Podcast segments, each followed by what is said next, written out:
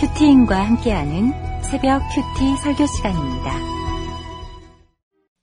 내가 주 안에서 크게 기뻐함은 너희가 나를 생각하던 것이 이제 다시 싹이 남이니 너희가 또한 이를 위하여 생각은 하였으나 기회가 없었느니라.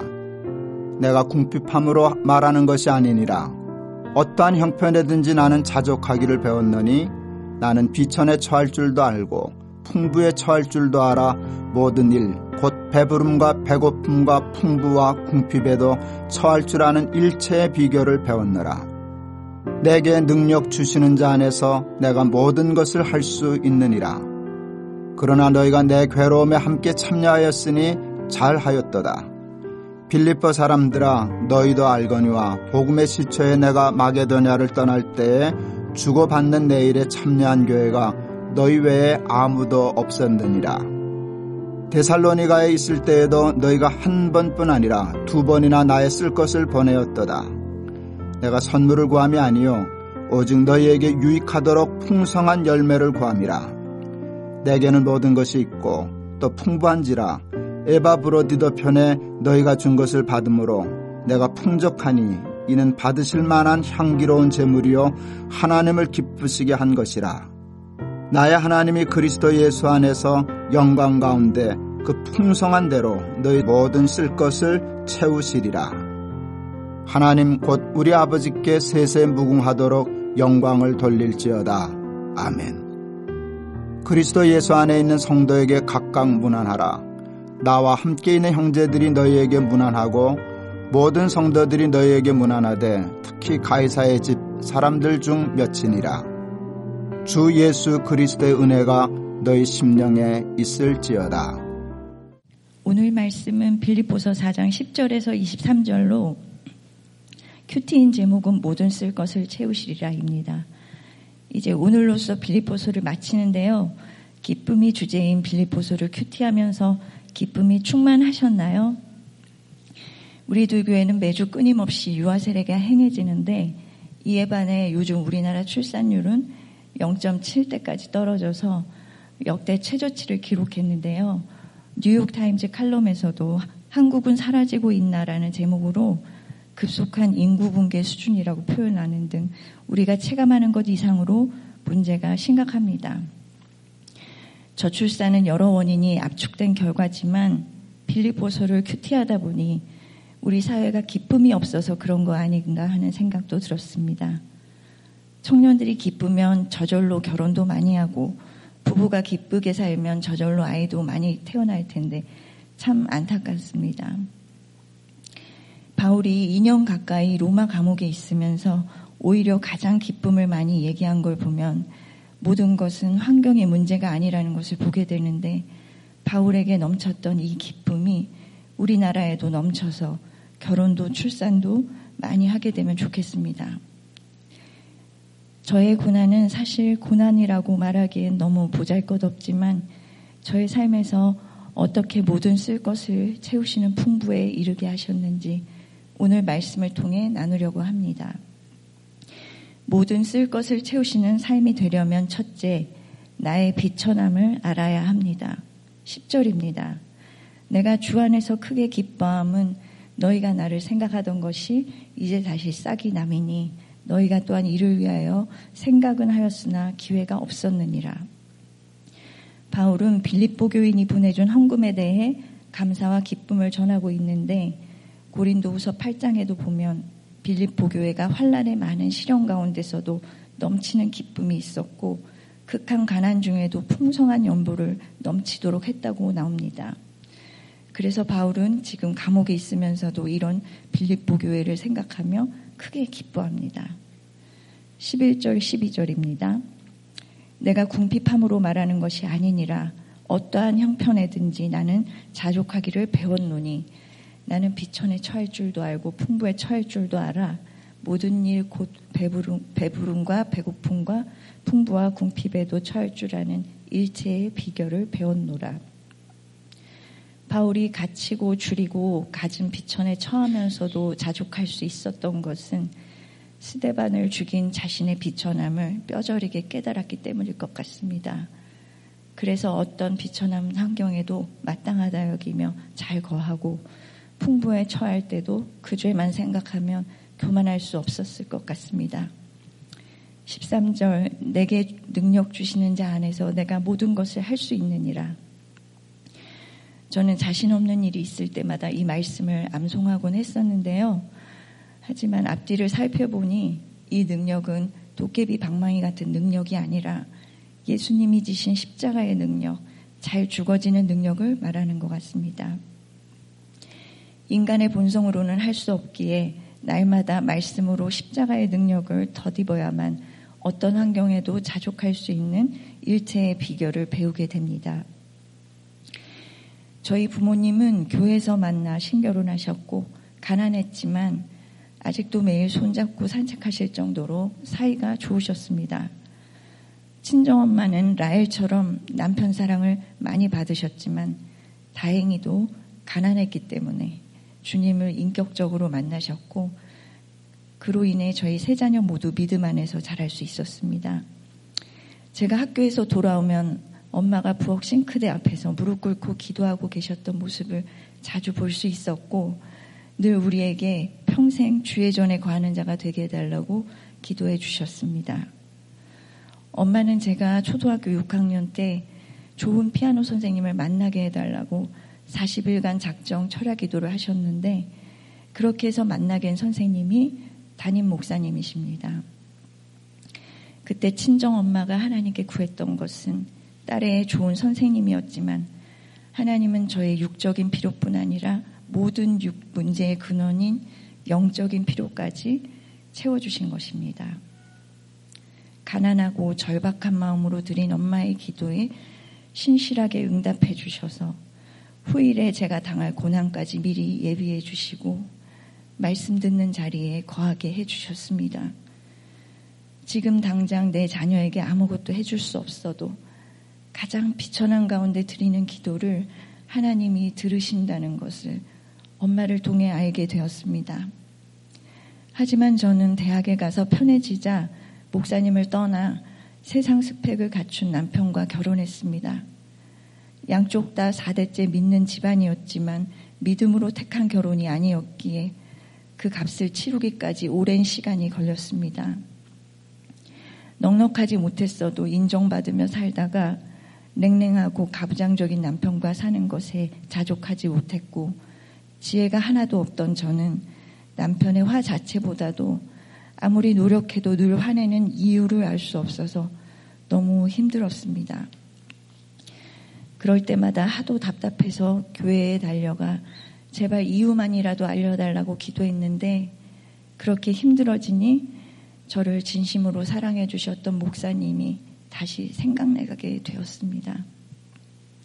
큰 은혜를 저버린 저였기에 떨면서 돌아온 탕자, 탕자처럼 휘문 수요예배에 찾아갔는데 목사님이 너무 따뜻하게 맞아주셔서 값없이 죄를 사해 주시는 은혜를 처음으로 경험했습니다.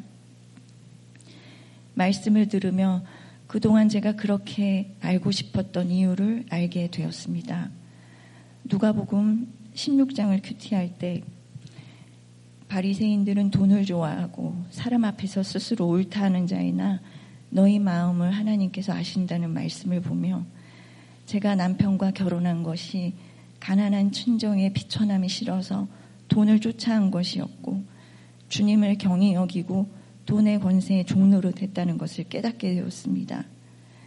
남편이 저를 아무짝에 쓸모없다고 할 때마다 제가 얼마나 돈을 사랑하고 스스로 의롭게 여기는지 하나님이 다 아시고 저의 어떤 노력도 쓸모없는 것이 되게 해주셨다는 것을 알게 되자 하나님의 영원한 풍부를 몰라서 가장 귀한 믿음을 물려주셨는데도 친정이 가난하다는 이유로 부끄러워한 내가 무시받는 것이 너무나 마땅하구나 인정이 되었습니다.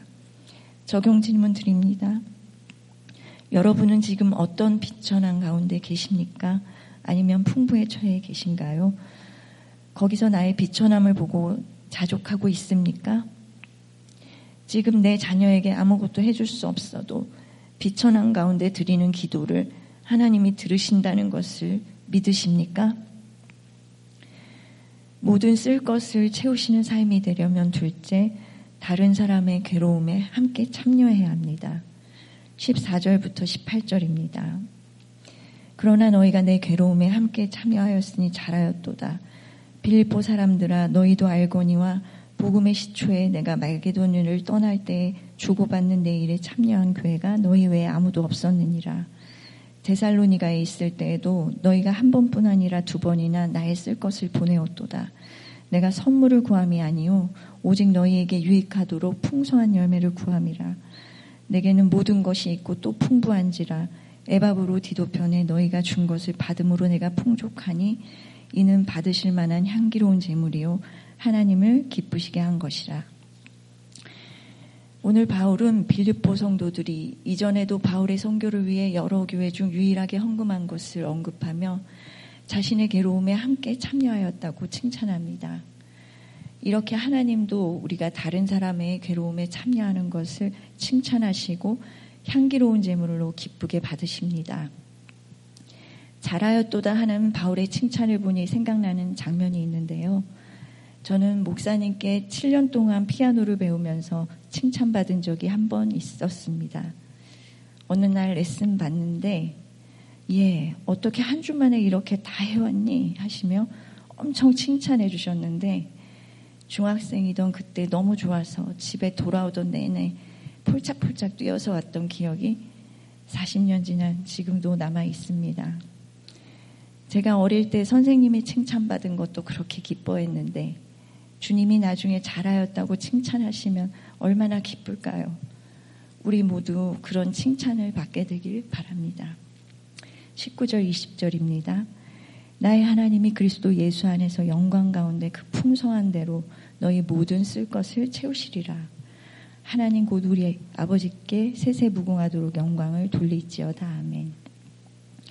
바울은 빌립보 교인들이 풍족해서가 아니라 없는 형편에서도 바울의 사역을 도운 것을 알기 때문에 하나님이 영광과 풍성으로 모든 쓸 것을 채워주시기를 축복합니다. 제가 모든 것이 잘 되어가고 있다고 여기던 중에 초등학교 3학년부터 ADHD와 틱이 있던 아들이 고등학교 입학하던 날 급성 조증이 왔습니다. 약의 부작용과 새로운 학교 생활에 대한 불안, 입시에 대한 부담이 한꺼번에 몰려와 감당이 안 되었던 것입니다. 착실하고 공부도 잘해주었던 아들이 눈앞에서 전혀 다른 사람이 된 것 같이 말과 행동, 눈빛마저 거칠게 달라지니 조증이라는 믿어지지 않는 현실 앞에 저의 마음이 무너져 내렸습니다. 잠도 못 자고 극도로 불안해 어쩔 줄 모르는 아들을 보며 제 인생에서 가장 두렵고 비천함을 느끼는 시간이었습니다. 그제서야 제가 겉으로는 순종했지만 얼마나 즐기게 하나님께 저항하며 내 생각을 꺾지 않았는지 저의 완악함을 보게 되었습니다. 그때 마가복음 10장 큐티 본문이었는데 거지 소경 바디메오가 다윗의 자손 예수여 나를 불쌍히 여기소서 소리 지르는 말씀에 교양과 위선으로 제 악함을 보지 못하고 있던 저를 대신해 아들이 바디메오처럼 온몸으로 소리 질러준 것임을 깨닫게 되어 통곡하며 회개하게 되었습니다. 남편이 아들에게 냉정하다고 원망했었는데 내 자녀만 중히 여기고 하나님의 자녀인 다른 사람들 구원은 하나도 상관없었던 저야말로 피리를 불어도 춤추지 않고 애곡하여도 가슴을 치지 않는 가장 이기적이고 교만한 자였습니다. 진짜 비천한 건 아들의 조증이 아니라 인정받으려는 욕심으로 아들을 불가운데로 지나게 했던 저라는 걸 알게 되자 아무것도 할 수 있는 게 없어서 국어라는 거지의 심정으로 저를 용서해 주시고 아들을 살려 주시길 간절히 기도했습니다. 이런 저의 괴로움에 수많은 지체들이 중보기도와 말씀으로 함께 참여해 주셔서 그 죽음 같은 시간들을 통과할 수 있었고 저 또한 자녀 고난으로 힘든 분들의 괴로움에 참여하는 자가 되게 해주셨습니다. 자녀에게조차 냉랭하던 남편에게도 3년간, 3년간 아들과 함께 자며 극률이 여기는 마음을 부어주셨고 그 과정을 통해 불화 가정에서 자란 남편의 상처를 치유해 주셔서 저희 가정은 오히려 가장 편안한 시간을 보내게 되었습니다. 아들은 조증과 불안으로 힘든 시간을 보냈지만 여전한 방식으로 예배드리고 학교를 다니며 꾸준히 약도 먹으니 점차 안정되어 대학도 가고 약도 끊게 되는 은혜를 주셨습니다. 조증으로 힘든 때든 평안한 때든 매일 큐티를 했는데 아들이 어떤 환경 가운데서도 말씀을 묵상했기 때문에 그 자체로 이미 그 잎사귀가 마르지 아니하는 풍부를 누린 거라 생각합니다. 올해 대학을 졸업하여 취업 준비 중인데 알바와 헬스, 가끔 학원도 다니며 청년부 부목자와 청소년부 스태프로 섬기고 있습니다. 말씀과 상관없이 직장도 척척 들어가는 것보다 말씀 때문에 알바도 구하고 직장에 지원서도 내면서 하나씩 헤쳐나가니 더디가도 성령의 진행이 되게 해주시는 것 같습니다. 1대1 양육자로도 세워주셨는데 주님께 하나도 개수되지 않을 것에 목숨 걸고 살던 무익한 저와 달리 아들에겐 일찍부터 사람 살리는 값진 인생을 살게 해주시니 말씀대로 모든 쓸 것을 채워주시는 애 너무나 감사합니다. 적용 질문 드립니다. 여러분은 다른 사람의 괴로움에 물질과 시간, 애정, 기도로 함께 참여하고 계십니까? 다른 사람의 괴로움에 함께 참여하는 자가 되라고 내게 주신 괴로운 사건은 무엇입니까? 모든 쓸 것을 채우시는 삶은 셋째, 서로 무난하는 너희 공동체입니다. 21절부터 23절입니다. 그리스도 예수 안에 있는 성도들에게 각각 무난하라. 나와 함께 있는 형제들이 너희에게 무난하고 모든 성도들이 너희에게 무난하되 특히 가이사의 집 사람들 중 몇이니라. 주 예수 그리스도의 은혜가 너희 심령에 있을지어다. 바울은 마지막으로 무난 인사를 전하며 편지를 맺고 있습니다. 바울이 빌립보 교인들을 얼마나 보고 싶어 하는지 너희라는 단어가 오늘 본문에만 12번 나옵니다. 거의 모든 절마다 너희를 언급하는 바울의 절절한 사랑을 보며 우리 목사님도 이런 마음이시겠다는 생각이 듭니다. 우리가 이런 사랑을 받고 있다는 게 느껴지시나요? 인간 최고의 감정인 회개를 한 사람들이 모인 것이 너희 공동체이기에 세상이 줄 수 없는 은혜와 평강이 있습니다. 바울은 이렇게 같이 메인받은 서로 무난하는 너희 공동체가 있어서 옥에서도 자족하며 크게 기뻐할 수 있었던 것입니다. 22절에 특히 가이사의 집 사람들 중 몇이 무난한다고 한 것은 가이사를 향한 충성심이 남다른 빌립보에서 믿음 지키기가 얼마나 어려운지 잘 알았기 때문입니다. 저도 특별히 자녀 고난이 있는 분들을 보면 저절로 얼마나 힘드시냐고 무난하고 싶어지는데 이렇게 똑같은 사람 찾아가는 게 사명이라고 하십니다. 저도 그동안 우리들 공동체에서 서로 무난하고 무난 받으면서 때마다 허락하신 물과 불의 고난을 지나올 수 있었습니다.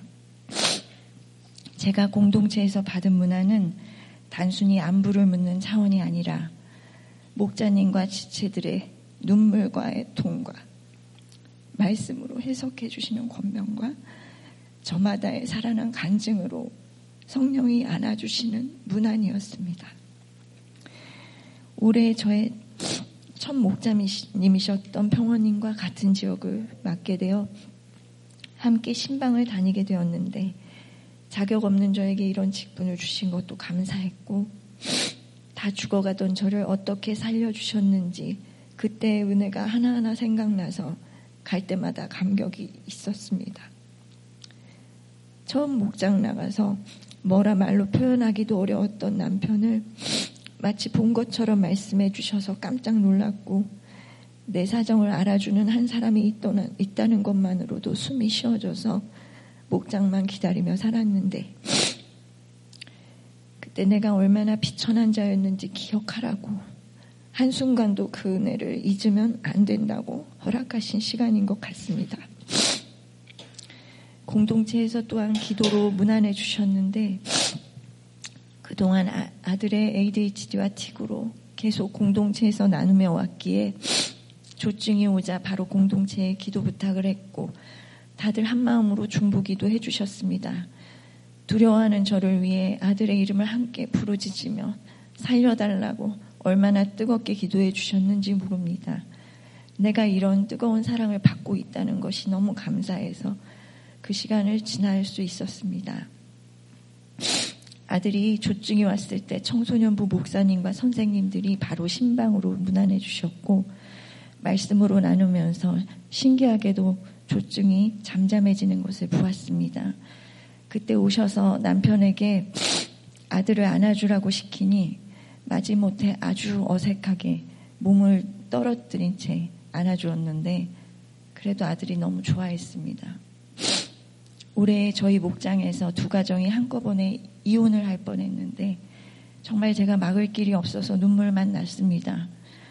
공동체의 기도와 여러 평원님들이 문안해 주셨고 결정적인 순간에 하나님이 개입해 주셔서 이혼을 접고 지금은 깨가 쏟아지는 깨부부로 거듭나 살고 계십니다.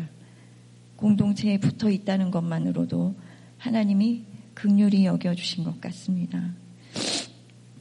아들뿐 아니라 중3인 딸에게도 공동체에서 많은 문안을 해주고 계십니다. 딸은 우리들 교회에 와서 늦둥이로 태어났는데 산정검사에서 다운증후군 고위험군이라고 해서 걱정했지만 그 때문에 임신 기간 내내 공동체의 기도를 받았고 건강하게 태어났을 때는 너무나 감사했습니다. 가정에서 소통이 막혀 있던 저에게 딸은 시원함과 기쁨이 되었는데 돌도 되기 전부터 오빠 치료에 함께 다니느라 수고해서 제 마음 한구석에 늘 짠한 마음이 있었습니다.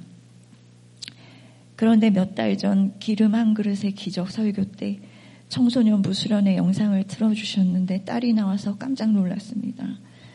수련회 때 자신의 두려움을 고백하며 내려놓는 시간에 스스로 일어나서 오빠에 대한 걱정을 나눴는데 어린 줄만 알았던 딸이 공동체 앞에서 눈물 흘리며 나누는 모습을 보니 그동안 영화부에서부터 청년, 청소년부에 이르기까지 공동체에서 딸을 잘 돌봐주셔서 말씀으로 솔직하게 나누는 아이로 키워주신 은혜에 너무나 감사했습니다. 딸의 고백이 정말 기름 한 그릇의 기적이 되게 해주셔서 딸은 그때 이후로 매일 큐티를 하고 있습니다. 두 달 전 딸에게 급성 미경련이 와서 지금까지도 힘들어하는데 스트레스와 만성 탈수가 원인이라고 합니다. 학교 담임 선생님은 딸이 친구들에게 맞추기만 해서 스트레스 받는 것 같다고 하셨는데 제가 집에서 남편 화내지 않게 하는 것만 목적이 되어 남편과 서로 무난하는 모습을 보여주지 못했던 것을 돌아보게 되었습니다.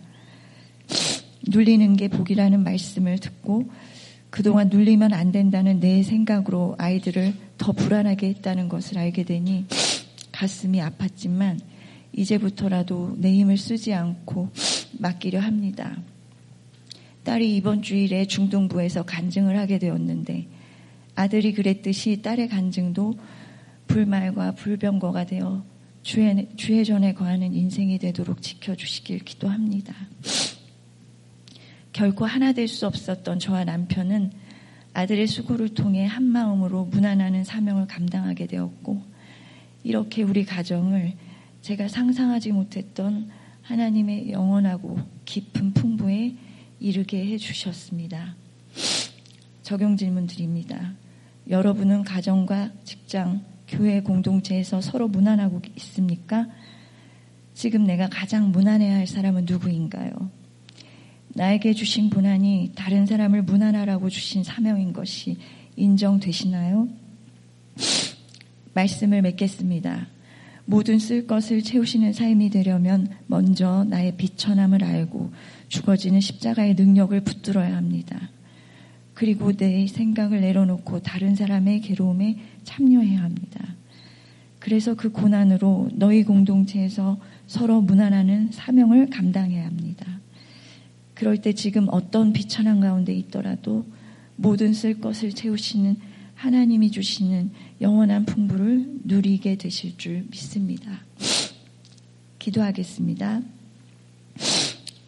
하나님 아버지, 저는 돈을 좋아하고 내가 의롭다고 여기면서도 저의 그런 악을 전혀 보지 못하는 소경이었습니다. 그런 저에게 가난한 중에 간절히 드린 부모님의 기도를 잊지 않으시고 아들 고난을 통해 찾아오셔서 교만하고 이기적인 저의 비천함을 보게 해주셔서 감사합니다. 탐심과 자기애로 자녀도 가정도 병들게 한 제가 가장 문제 부모인 것을 회개하오니 용서해 주시옵소서.